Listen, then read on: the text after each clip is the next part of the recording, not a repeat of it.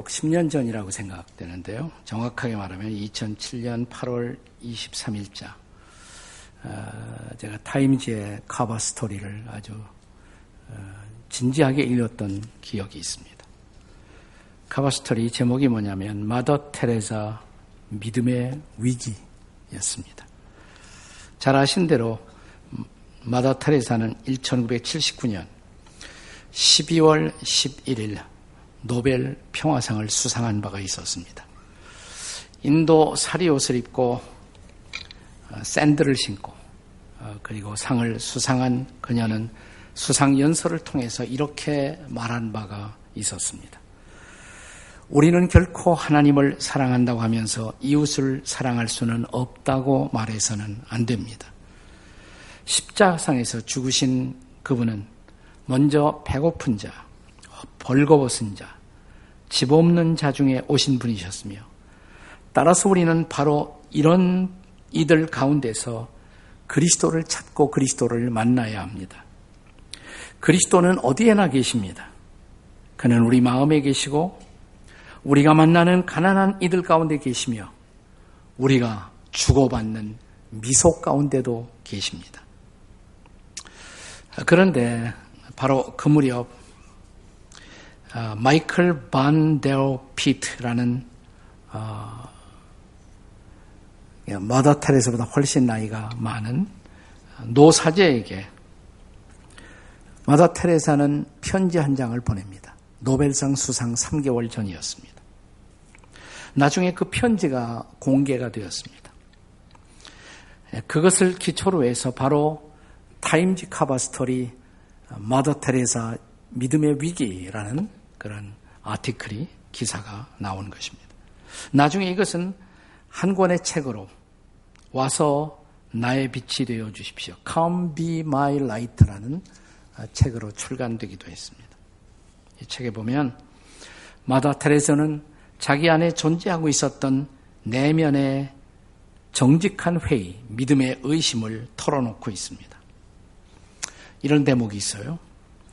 예수님은 당신을, 여기서 당신은 노사제를 말하고 있는 것입니다. 당신을 특별히 사랑하고 계신 듯 합니다. 그러나 내게는, 나 마다 테레사를 얘기하는 거예요. 나에게는 침묵과 공허가 너무 커서 그분을 보려 해도 보지 못하고 있으며, 들으려 해도 듣지 못하고 있으며, 기도의 혀를 움직이고자 해도 그렇게 하지 못하고 있습니다. 제발 저를 위해 기도해 주십시오. 이 아트킬이 전 세계 타임즈를 통해서 소개되자 어, 테레사가 실제로는 하나님을 믿지 못했다 이런 어, 악담까지도 퍼졌어요. 사실 인터넷에 나온 모든 것은 다 믿을 만한 것은 아닌데 한 번은 인터넷의 모든 기사는 어, 뜨는 것들은 두 가지로 나눌 수 있다고 말합니다. 하나는 treasure, 보석 같은 거예요. 또 하나는 trash, 쓰레기 같은 것입니다. 쓰레기 같은 기사 가운데는 마더 테레사가 무신론자였다. 뭐 이런 엉뚱한 기사도 이렇게 우리가 마더 타레사를 치면 뜨기도 합니다. 저는 신앙이 가장 좋은 사람에게도 회의가 존재한다고 생각을 합니다. 영성학자들은 하나님을 잘 믿던 사람도 일생의 한때 마치 하나님이 계시지 않은 것 같은 하나님의 부재와 더불어 하나님의 부재의식, 아, 그분 정말 살아계신가? 라는 그런 의식적 싸움의 시간을 거쳐갈 수가 있다는 것입니다. 이것을 영혼의 어두운 밤이라고 부르기도 합니다. 어떤 사람은 쉽게 지나가고 어떤 사람은 상당히 오랫동안 이런 시간을 지나갈 수도 있다는 것입니다. 자, 누구도 신앙이 의심되는 시간을 지나가지 않는 사람은 없다는 것입니다. 어떤 회의는 어떤 의심은 매우 파괴적일 수가 있어요. 그러나 모든 의심이 반드시 부정적이고 파괴적인 것은 아니라는 것입니다. 어떤 의심은 매우 유익한 신앙의 추구와 도움을 줄 수가 있습니다. 우리가 어린 아이들, 자라는 아이들을 관찰해 보면 아이들의 입술에서 쉴 새 없이 쏟아져 나오는 질문이 있죠. 왜? 왜? 라는 것입니다. 왜? 왜 못 가요? 왜 해야 돼요? why라는 질문입니다. 이 질문과 함께 아이들은 사실은 자라가는 것이죠. 우리 신앙도 마찬가지예요. 그런 질문과 함께 우리 신앙도 사실은 자라가는 것입니다. 그러므로 우리는 정직한 의심이나 정직한 회의를 결코 두려워할 필요가 없습니다. 오늘 본문에 보시면 예수님의 열두 제자 중에 하나였던 도마가 바로 이런 믿음의 회의를 경험하고 있는 것을 볼 수가 있습니다. 아, 죽은 줄 알았던 예수님이 살아나셨다라는 부활의 소식을 접했을 때 도마는 도저히 믿을 수가 없었던 것입니다. 내가 그분의 그 십자가에서 어, 상처를 받았던 그 옆구리에 내가 직접 손을 넣어보지 않고는 믿을 수가 없다 나는 이렇게 강변하는 도마의 얼굴을 만날 수가 있습니다.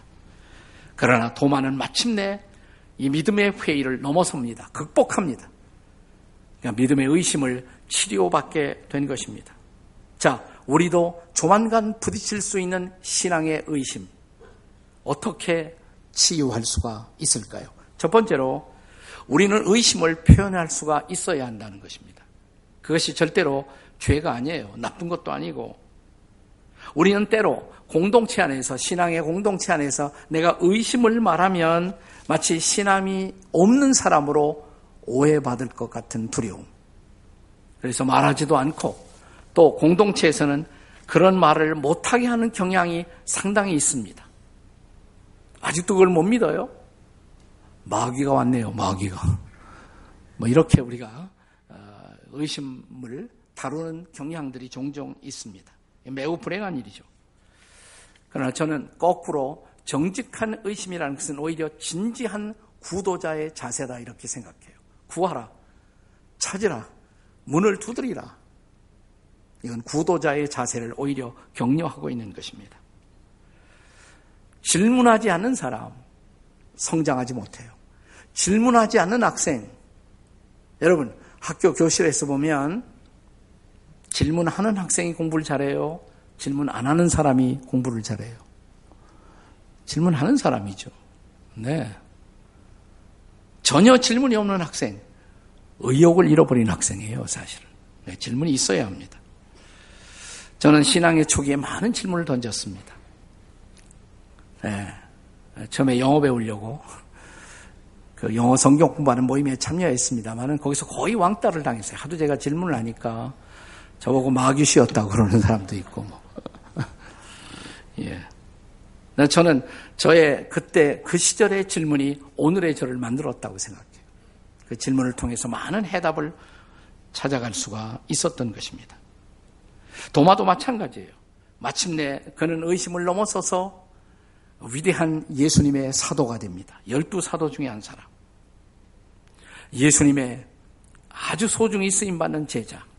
나중에 선교사가 되죠. 도마가. 어디까지 갔어요, 도마가? 인도까지 갔습니다. 인도. 네. 지금의 파키스탄까지 왔어요. 거 가서 선교를 했어요. 그러니까 질문을 많이 한 사람은 그리고 마침내 순교까지 했습니다. 도마는. 그러니까 질문 많이 하는 사람은 신앙이 없는 것이 아니에요. 이 사람은 오히려 위대한 전도자, 그리고 위대한 선교사, 또 심지어 순교자가 될 가능성이 있다는 것입니다. 옆에는 물어보세요. 혹시 질문 많으세요? 이렇게. 혹시 질문 많으세요? 한번 물어보세요.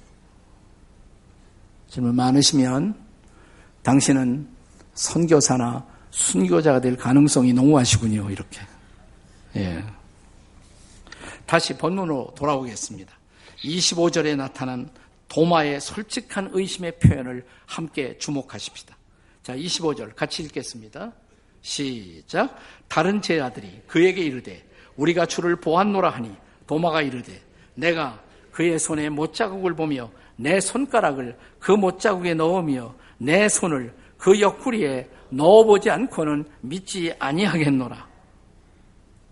자, 이런 그 어, 의심이 있었던 도마를 보고 이제 예수님이 등장하시죠. 나타나세요. 부활하신 예수님이.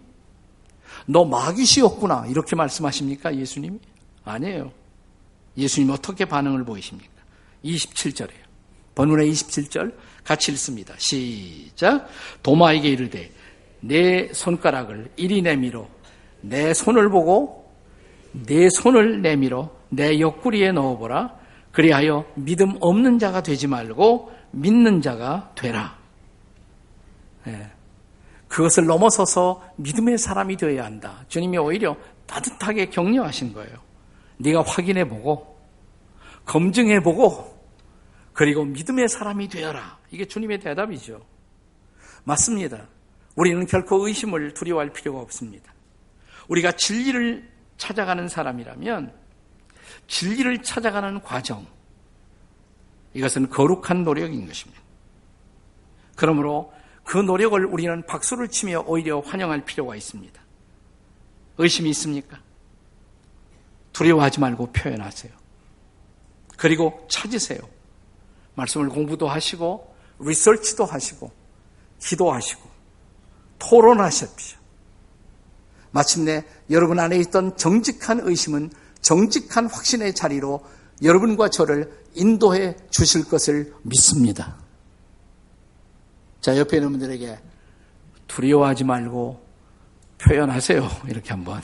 두려워하지 말고 표현하세요. 네. 자, 우리의 의심이 극복되고 치유되기 위해서 필요한 그 다음의 레슨은 뭘까? 두 번째는 말씀을 신뢰할 수 있어야 한다는 것입니다. 하나님의 말씀을 신뢰할 수 있어야 한다는 거예요. 여러분, 대개 이 질문을 넘어서서 아름다운 대답을 얻는 결론의 자리에 도달하는 사람들. 두 가지 경우예요. 어떻게 그 의심을 넘어서서 그런 자리까지 왔을까? 하나는 어떤 기적적인 체험을 했다든지, 어떤 신앙 체험이 생겨요. 그러면 믿음 없던 사람이 확 믿어지죠. 또 한 경우는 말씀을 진지하게 공부하다가, 하나님의 말씀을 진지하게 공부하다. 사람들이 더 원하는 것은 아마 기적적인 체험일 것입니다. 제가 지나간 한 두 시간에 걸쳐서 무슬림들에게 역사하고 있는 어, 주님의 그 이야기들을, 스토리들을 여러분이 소개했는데, 나에게도 주님이 그렇게 나타났으면 좋겠다. 꿈에 나타나시든지 한번. 그러면 더 확실히 믿을 텐데. 그럴 수가 있어요. 하나님이 그게 필요하다고 인정하시면 저는 그렇게 역사할 수 있는 하나님, 그 하나님의 주권을 제한할 필요가 전혀 없다고 생각해요. 하지만 그보다 주님이 보다 일상적인 방법으로 주님을 드러내 보이시고 우리를 신앙의 자리로 인도하는 방법은 기적적인 체험보다도 말씀을 통해서요. 말씀을 통해서.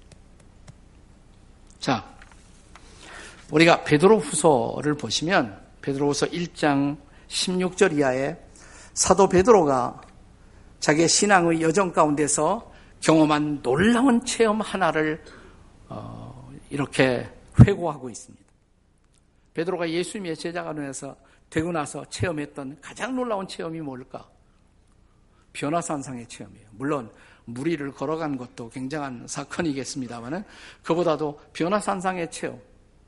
아, 변화산상에 가보니까 거기서 갑자기 예수님의 오른쪽 왼쪽에 모세와 엘리와 함께 등장하시잖아요. 그리고 예수님이 변하기 시작해요.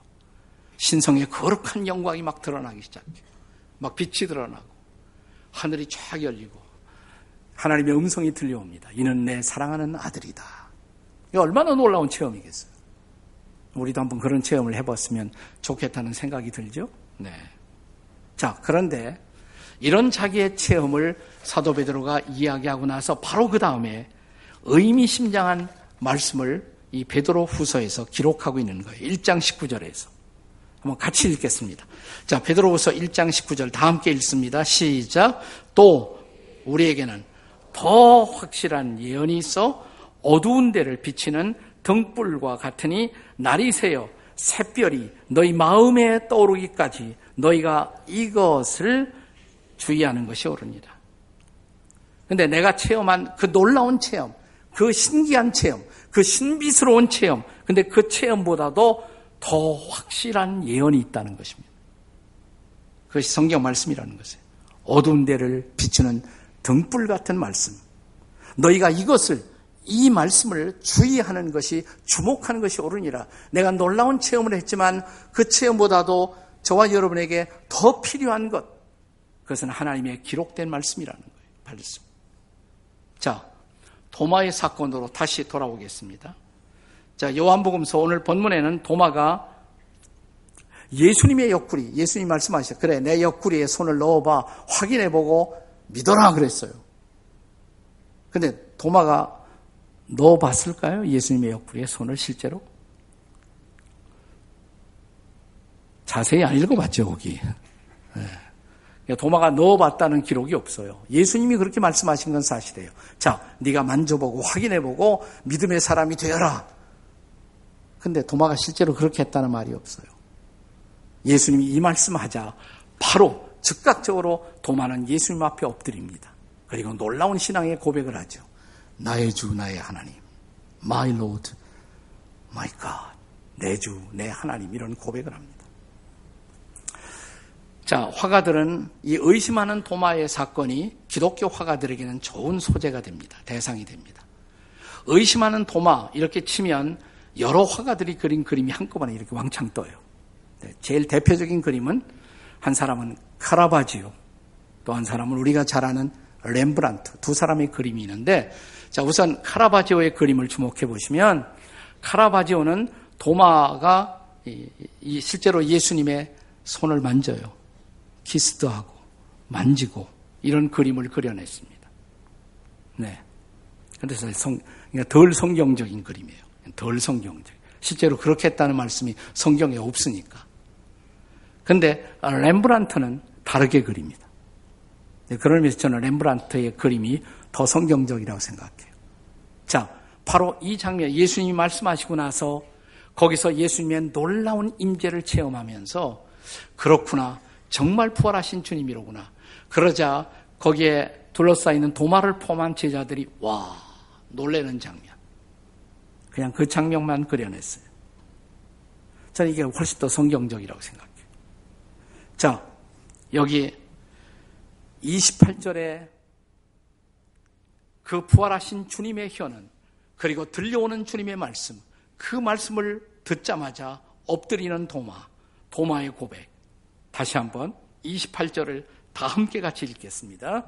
28절 시작. 도마가 대답하여 이르되 나의 주님이시요 나의 하나님이십니다. 결국 도마는 주님의 말씀을 받아들이고 그 말씀을 통해서 주님 앞에 엎드린 것입니다. 이게 결론이에요. 이게 중요한 거예요. 말씀을 받아들이고 주님 앞에 엎드렸다는 사실이 중요한 것입니다. 자, 그리고 이어서 주님은 도마에게 뭐라고 말씀하세요? 우리가 잘 아는 말씀이죠. 29절 말씀입니다. 함께 같이 읽습니다. 29절 시작. 예수께서 이르시되 너는 나를 본고로 믿느냐 보지 못하고 믿는 자들이 복되도다. 아멘. 네. 보고 확인하고 체험하고 믿을 수도 있지만 보지 않고 믿을 수 있다면 더 복된 사람이다. 하나님의 말씀을 붙들고 믿는 사람, 이 사람이 훨씬 더 복된 사람이라는 것입니다. 그렇습니다. 처음에 도마는 증거를 요구했습니다. 나 그 증거 보여달라고. 내 눈앞에 기적을 보여달라고. 그가 살아계신 증거를 보여달라고. 처음에는 그랬어요. 그러나 마침내 이 도마는 말씀을 받아들입니다. 그리고 주님 앞에 엎드립니다. 그리고 그 말씀을 붙들고 다시 일어섭니다. 그리고 그 말씀을 전파하기 위한 하나님의 사람으로 새로운 인생의 길을 걸어가는 것입니다. 천지는 없어지겠으나 내 말은 없어지지 아니하리라. 믿으십니까, 여러분? 이 말씀. 이 말씀이 우리에게 주어졌다. 이것이 얼마나 놀라운 축복이에요, 여러분. 자, 이 말씀의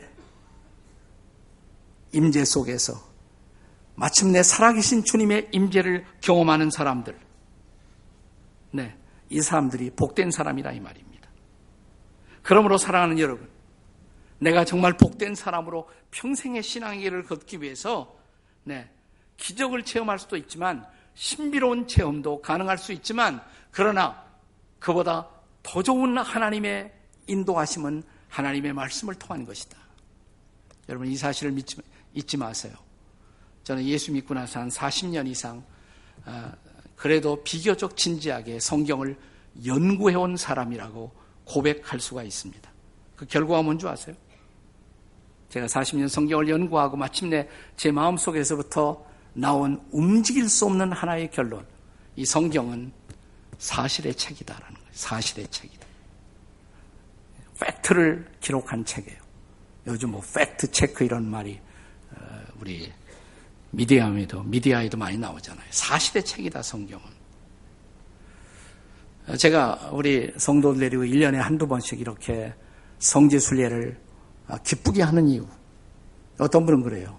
목사님 이스라엘 뭐 20번도 더 가셨다 그러는데 예, 이제 지겹지도 않으냐고. 안 지겨워요. 저 때문에 그런 것이 아니라 우리 성도들이 그 성지를 실제로 순리하고 사실을 확인하고 팩트를 확인하고 성경에 기록된 사실이 사실이로구나. 신앙이 더 풍성해진단 말이죠. 흔들림이 없는 신앙이 돼요. 그리고 성지순례 갔다 와서 훨씬 더 좋은 믿음의 사람으로 어, 세워져 가는 모습을 바라볼 때 거기에 보람이 있단 말이에요. 기쁨이 있어요. 네.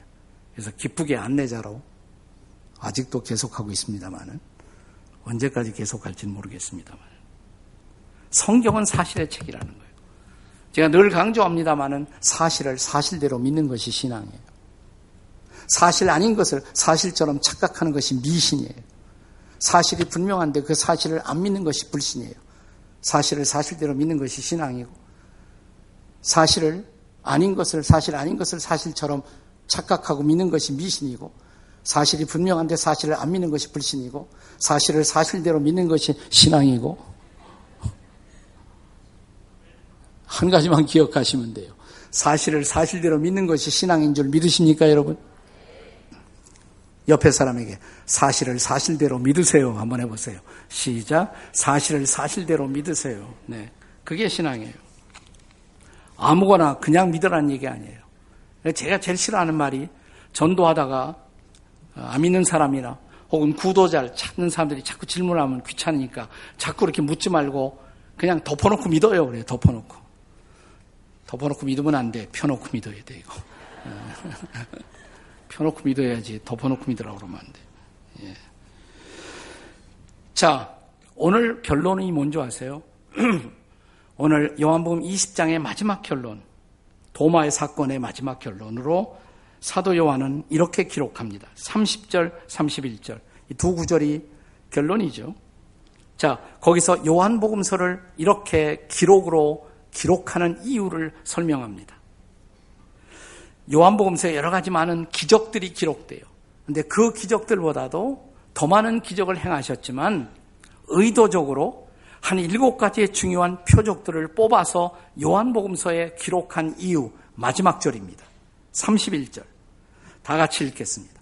시작. 오직 이것을 기록함은 너희로 예수께서 하나님의 아들 그리스도이심을 믿게 하려 하며 또 너희로 믿고 그 이름을 힘입어 생명을 얻게 하려 합니다. 기적은 기적 자체의 의미가 있잖아요. 성경에 기록된 기적은 그것을 통해서 예수님이 그리스도라는 것, 예수님이 메시아라는 것, 예수님이 구세주라는 것, 그것을 믿고 영생을 얻기 위해서 기록했다. 그러면 이거 빼놓고 믿을 수가 없단 말이죠. 이 성경과 가까워져야 된다. 나와 성경의 거리는 나와 하나님 사이의 거리를 결정하는 거예요. 네. 그냥 저는 요즘 이렇게 뭐 성경 말씀 척착 스크린으로 나오고 좀 더 우리가 문명을 이용한 편리함이 많이 늘어가고 있지만 그것 때문에 영 걱정이 있어요.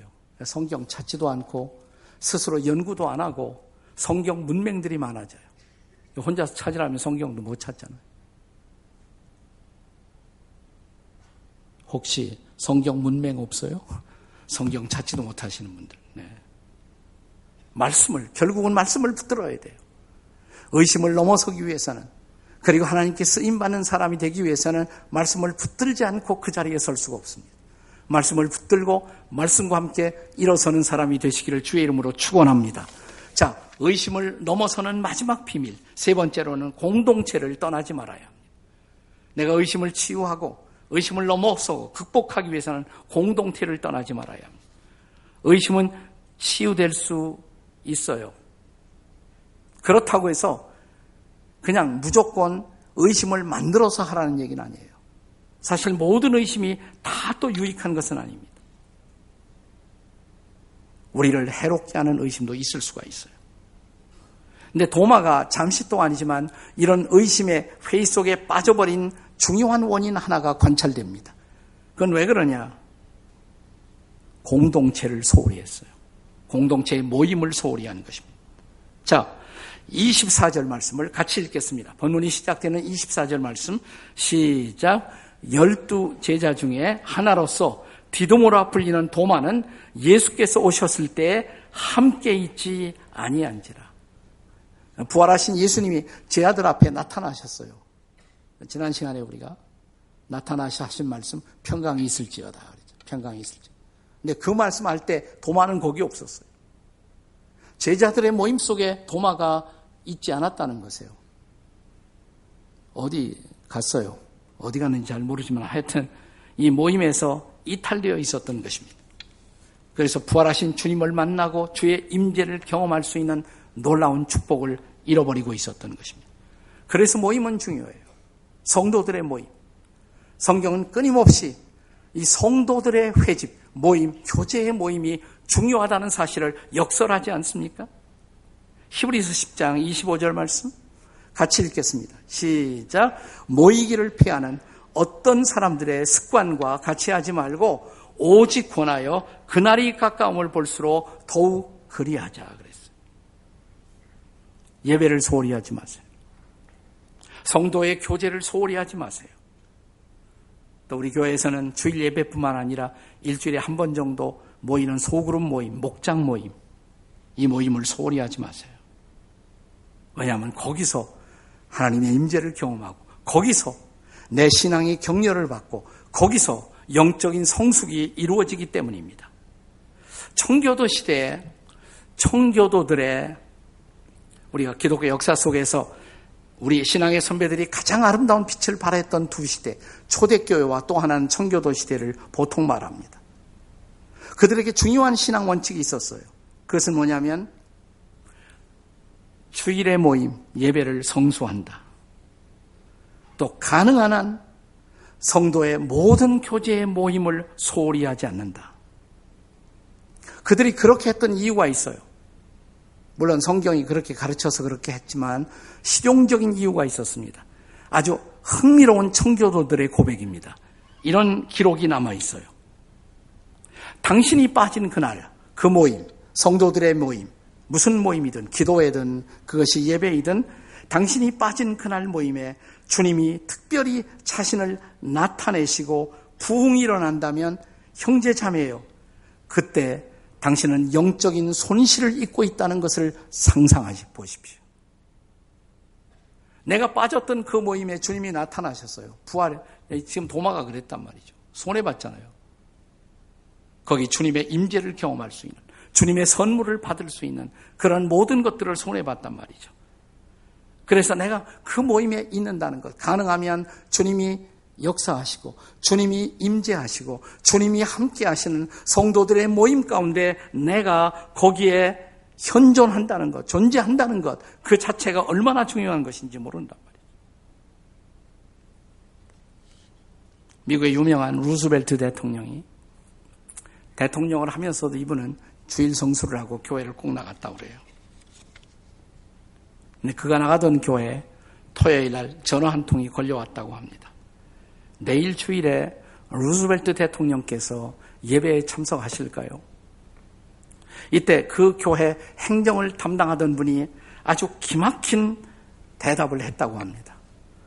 루즈벨트 대통령께서 참석하실지는 불확실하지만 확실한 것은 우리 주님이 거기에 참석하신다는 사실입니다. 주님을 만나러 오시기 바랍니다.